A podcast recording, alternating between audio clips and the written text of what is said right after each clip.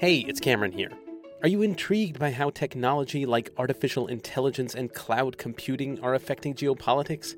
Do you care about how governments are using these tools? If so, then I'd recommend checking out Microsoft's Public Sector Future podcast.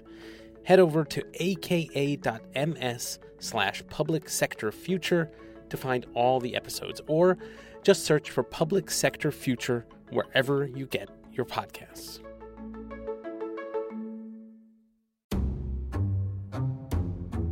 Welcome to Ones and Twos Foreign Policy's Economics podcast.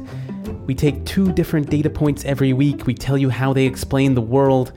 I'm Cameron Abadi, FP's deputy editor, joining you from Berlin, Germany. With us, as always, from his studio in New York is Adam Tooze, FP's economics columnist. Hi, Adam. Hi, Cameron. Good to be back. Okay, so in just a bit, we're going to look at global food prices and try to explain why they've been going up very rapidly. But before we get there, let's start with this week's news data point. That's a big number 195. It might be 197.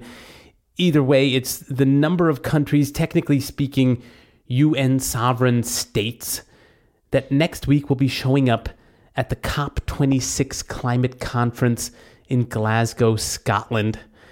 It's also the total number of countries in the world, and that's no coincidence. Scientists say this year's summit is a pivotal moment for avoiding the most catastrophic impacts of climate change. The looming global climate talks have been described as the world's last chance to avert major climate destruction. The world has been unanimously participating in the UN Convention on Climate Change, which includes these annual meetings since the 1990s. The same goes for the Paris Agreement, which has been these conferences' most significant achievement. It's basically an agreement by the nations of the world to each do whatever is necessary to limit global warming to a total of 1.5 degrees Celsius. But current climate pledges aren't anywhere close to achieving this. Global emissions keep rising and they're going in the wrong direction. Of course, unanimity on the problem and unanimity on the goals, that's one thing. Now, agreeing on how exactly to get there is another. And so, right now, the world is on pace in the best case scenario to experience 2.7 degrees Celsius of global warming. Dangerously off pace, in other words. Which brings us back to Glasgow the point of next week's meeting seems to be to figure out how exactly to get back on track.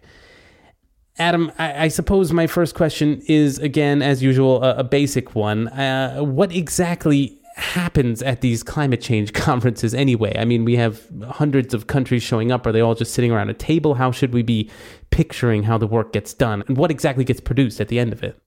Uh, they're staggering events. There are about 30,000 uh, credentialed official delegates and hordes of NGOs that gather at the conference uh, meetings. The negotiations take place over two weeks. The first is the most technical and substantial week, which is, as it were, expert negotiators. And then in the second week, the ministers and the heads of government show up. Uh, recently, we've established a pattern where almost all the heads of government or state attend, but now Xi and Putin have announced that you know Russia and China will not be doing that this year, which is a big blow to the standing of the conference and to the hosts, the UK in particular.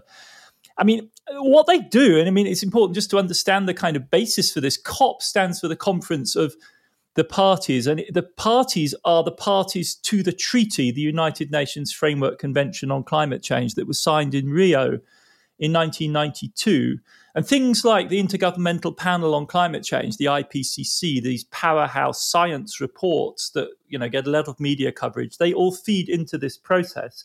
And then on top of that, you have treaties. So once upon a time there was the Kyoto Protocol, and now there's the Paris Treaty layered on top. And the Paris Treaty then gives rise to another thing that breaks the headlines periodically, which are these NDCs, national determined contributions, which are the targets each country sets for itself with regard to emissions reductions. The two target dates, 2030 and 2050. And we've seen a lot of countries committing to net zero by 2050 and to 50% plus by 2030, all relative then to different benchmarks. In the US case, it's the early 2000s. So, one issue that's at stake is whether the rich countries of the world will honour the commitment they made back in 2009 to raise at least $100 billion a year in funding for energy transition in the poorer countries. So far, they've fallen short. So in 2020, they missed the target and they only got to 80 billion. That's going to be on the agenda at Glasgow.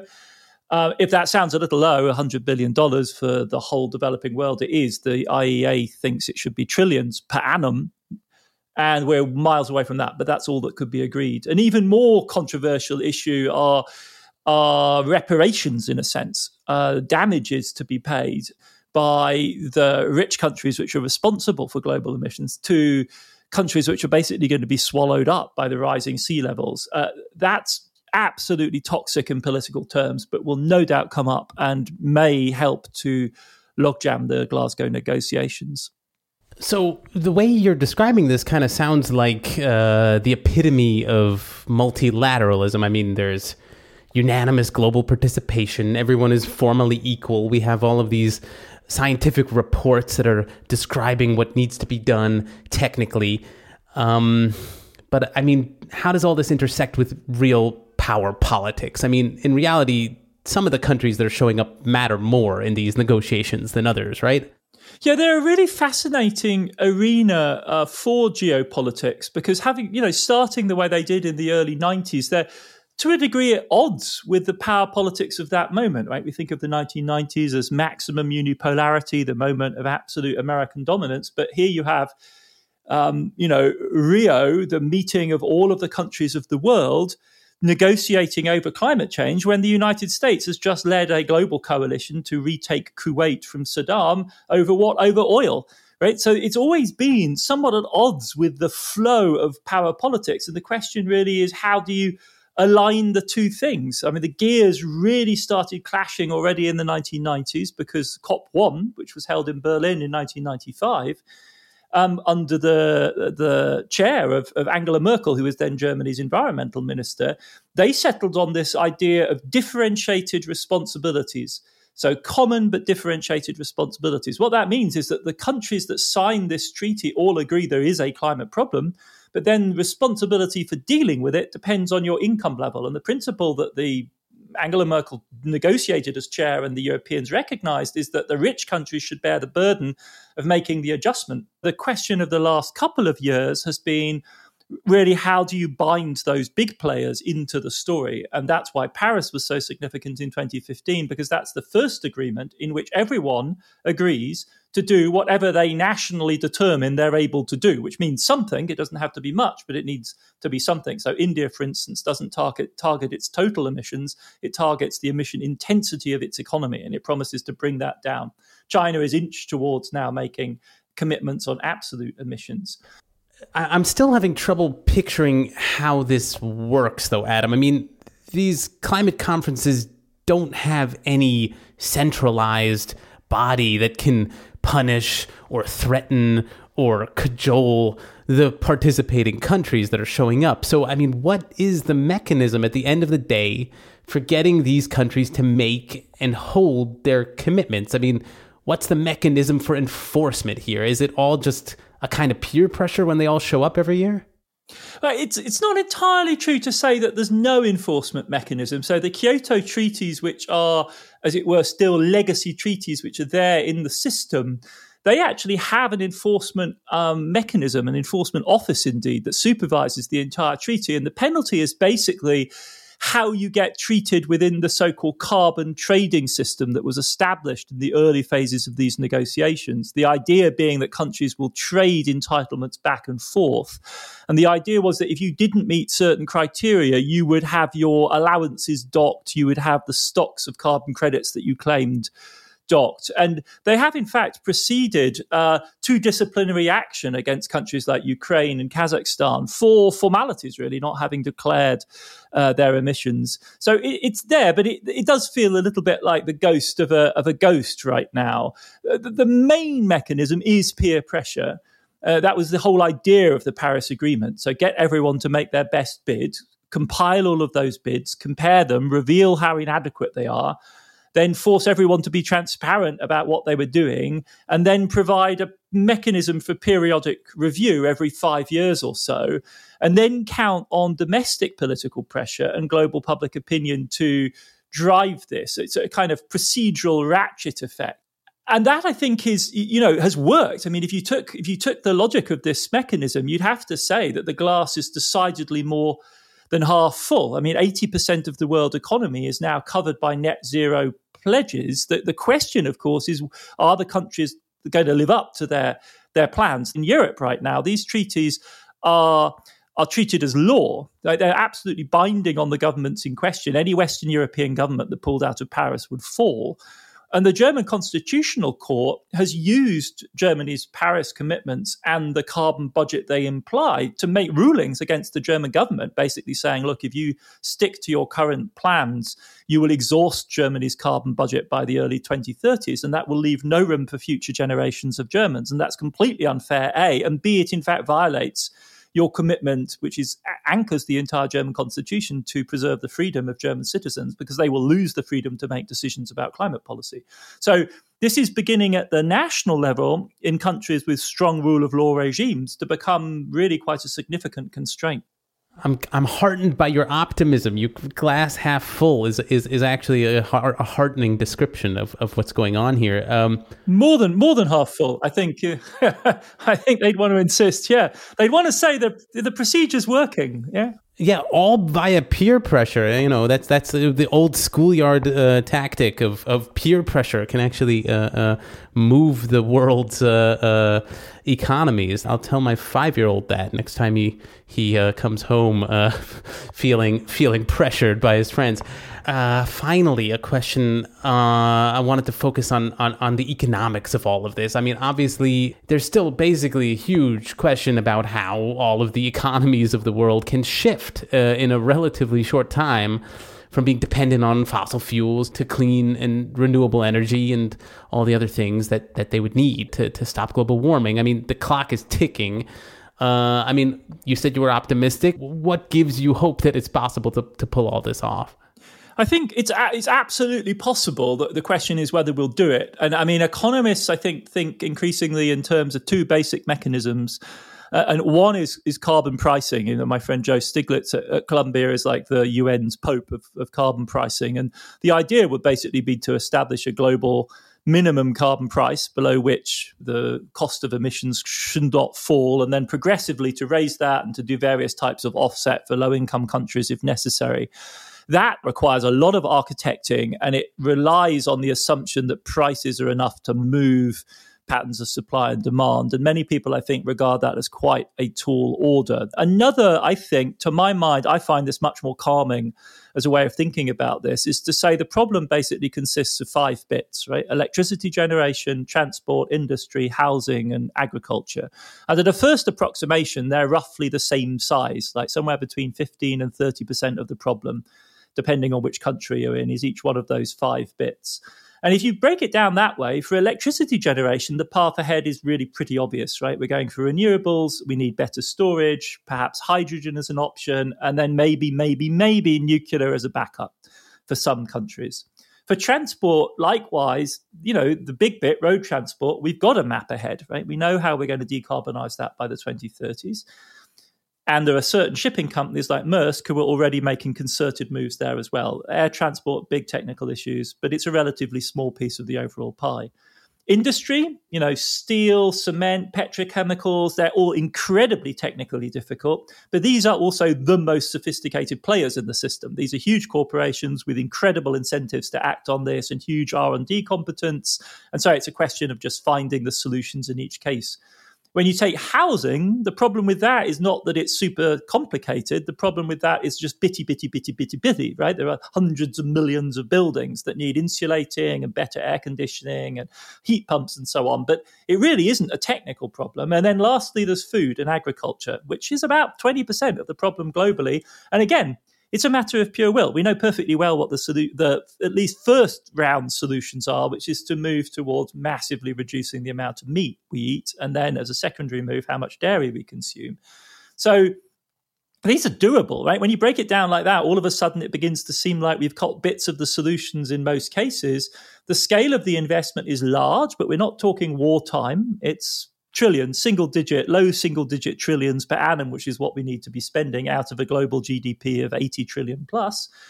And most of this is, in fact, growth, lifestyle, and economically enhancing, right? We shouldn't think of this as a cost. We should be making what we're making as a better, more efficient, cleaner world. So it's really down to politics. It's about managing the interest groups, corralling the interest groups, constraining those which are really resistant, wrangling them to the ground, and boosting funding for key technologies that we don't have yet. It's you know, when you put it in those terms, it I think becomes more manageable. Some people will say that's utopian and naive, and there's you know, a whole bunch of things we haven't foreseen, and when you add it all up, it's just too big. But that, for me, is anyway how I, in my own head, keep it as a problem that doesn't just seem overwhelming and impossible. No, that's that's useful. Five sectors. I mean, you mentioned a, a pope of uh, carbon uh, pricing. Maybe we need a pope of each of them. I think a pope of housing, a pope of industry. Maybe that may help market it all. But that is an optimistic, a heartening, I think, viewpoint. Uh, we're going to shift gears in the next segment to something that's a little uh, uh, a little more troubling on the surface. That's the rise in global food prices. We'll talk about how bad it's getting, but first we'll take a break.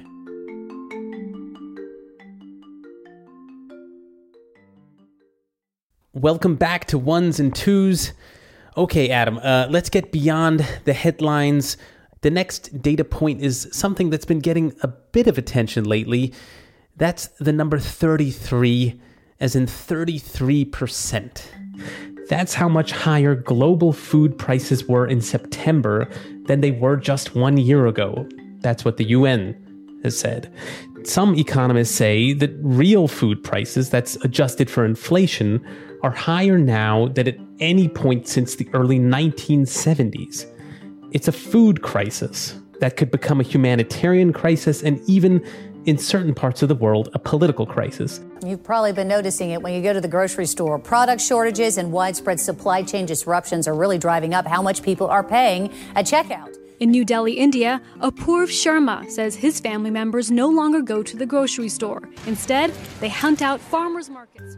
Adam, I want to ask a basic question about the data point. How do we calculate global food prices in the first place? I mean, I'm guessing this isn't just a matter of calling up supermarkets around the world and coming up with an average of the various items on their shelves, right?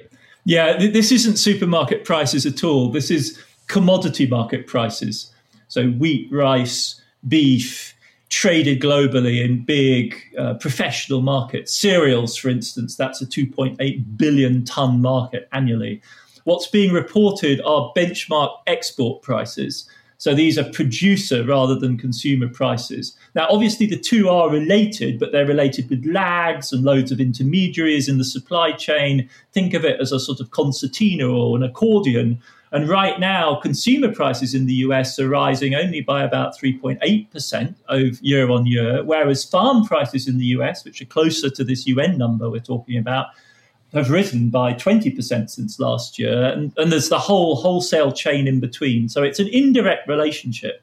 In fact, the FAO, the Food and Agriculture Organization Commodity Index, which is the one that's commonly cited, consists of 95 separate price quotations for 24 separate commodities, so beef, for instance, or wheat.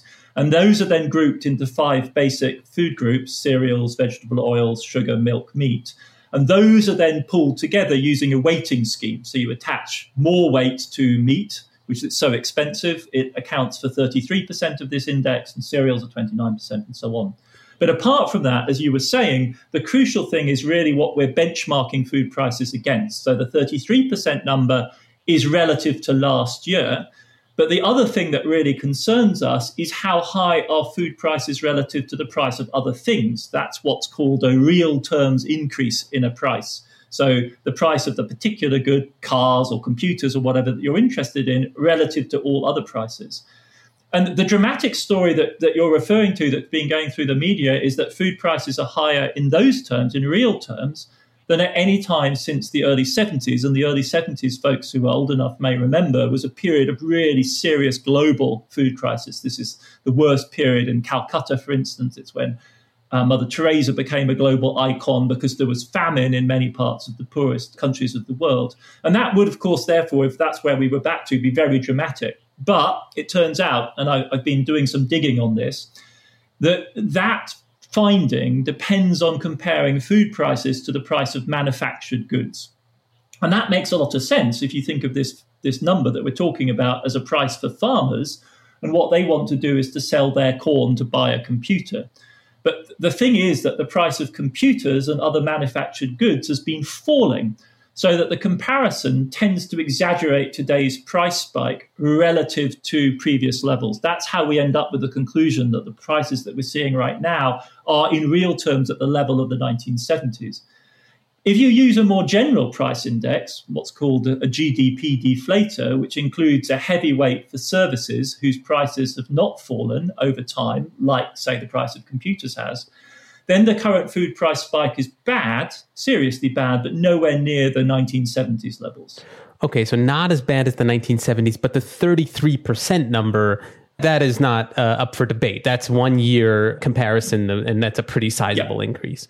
So, what exactly is driving that surge? I mean, is this a blip, or I mean, when we're looking at the the increase in prices, are there longer term trends that that we're really dealing with here? It's a really complicated picture. So, the real average price of food set against other prices has actually been increasing for a while now. I mean, for decades since the year 2000, and that's reversing a previous period of decline. And part of the driver here is that population continues to increase. The rate of new land being brought into production is slowing. Plus, right now, we have rising fertilizer costs due to high energy prices. We have a surge in demand coming off the back of, of COVID. But what's really telling also about the current moment is that all prices do not move alike. So, right now, rice is flat, for instance. Uh, the price of milk and dairy is also flat globally. Maize, on the other hand, uh, corn is sharply up because of export problems out of American ports as a result of damage due to hurricanes this summer. Oil seeds have surged, so palm oil from Malaysia, due to what? Well, a shortage of migrant labor, which is again an effect of COVID. Soy has surged um, because China is rebuilding its swine herd after a cull that was forced on them by swine fever. It goes on. In sugar in Brazil, um, is massively down the harvest because of a terrible drought. Um, plus, there's huge demand for ethanol right now as biofuel.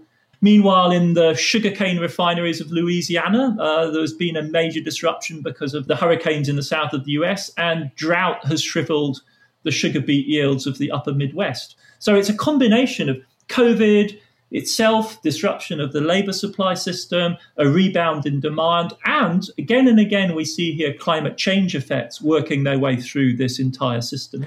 Yeah, at some point, these kinds of natural disasters stop seeming uh, like random events. Um, but uh, are there economic effects downstream from this increase in food prices? I mean, if people are spending more on food, are they maybe spending less on other stuff? Could that have a broader economic impact? Yeah, it totally reshuffles the balance of the global economy. It generates winners and losers. So the total global food import bill, not what's paid domestically for food, but what's shipped across country lines, is about 1.7 trillion dollars, and that's up by about 200 billion from last year. So that's the transfer between countries. So this is good for food exporters, Brazil or Malaysia, for instance, but it's terrible for importers. And so in the Middle East, in North Africa, they get about 60% of their calories from outside the region. So if you're poor in North Africa, this is terrible news. In general, for low and middle income countries, it's, it's really tough. Um, they'll see their import bills for food rising from 560 billion to more like 730 billion. Poor countries, desperately poor countries like Lesotho or Mozambique, has seen really serious depreciations of their currencies in terms of their ability to buy food in global markets. Closer to the United States, El Salvador faces an import bill for food which in 2020 came to over 80% of its foreign exchange reserves. So it's in real trouble. All told, UN agencies estimate that worldwide, between 720 and 811 million people face hunger last year and coming into this year as well. That's hundreds of millions more than we anticipated in 2019. About 3 billion people worldwide simply don't have the means to afford a healthy diet. Setting aside the question of whether they can feed themselves at all, and bringing that home to the US right now, in recent weeks, about 8.6% of the American population reported that in the previous week they didn't have enough to eat at some point in the week. That's 28 million fellow Americans in this situation. That is a stunning scale of a crisis. Uh, it does beg the question of how it could possibly be solved. I, I, I wonder whether uh, it's imaginable that entrepreneurs would sort of fill the gap here. I mean, uh, presumably there's a lot of money to be made uh, in figuring out how to make food more efficiently, more cheaply, it getting to people who need it. Is this a situation where producers of food are trying to innovate, or do they know they're going to get paid anyway by the people who need food and they don't need to bother trying to innovate? Yeah, I mean, when we say producers, entrepreneur, businesses in this context, right, I mean, we're talking about a hugely diverse mix of big agro businesses on the one end of the scale and tiny, small peasant farmers on the other hand. In Latin America, one of the major zones of global agricultural production, we're uh, expecting an expansion in cropland in use of about 5 million hectares over the next decade, which is a big headache environmentally. That transfer in land use is where a lot of the CO2 emissions for the South American countries come from. Elsewhere, the key is increasing yields and the intensity of production. And that takes inputs, that takes modern seeds, fertilizers, those are all part of industrial supply chains and they're expensive. And the problem is that the really the greatest scope for really big increases worldwide in yields and productivity is in India and in sub-Saharan Africa.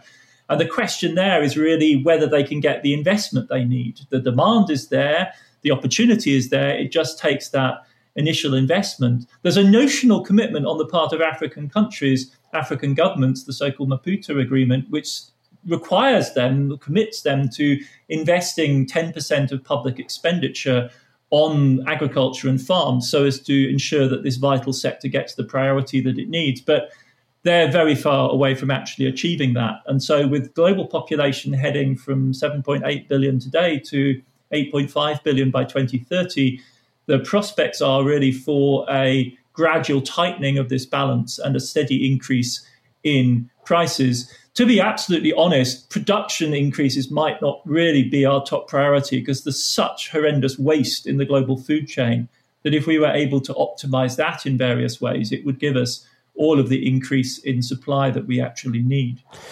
So I want to end with a historical question, uh, and and that's if Adam, do you know whether there's a strong link between accessibility of food and political stability. I mean, it reminds me of, on one hand, Marie Antoinette saying, you know, let them eat cake, and that sort of being on the precipice of the French Revolution. I know the Arab Spring protests in 2011 were sparked by uh, uh, bread prices going up.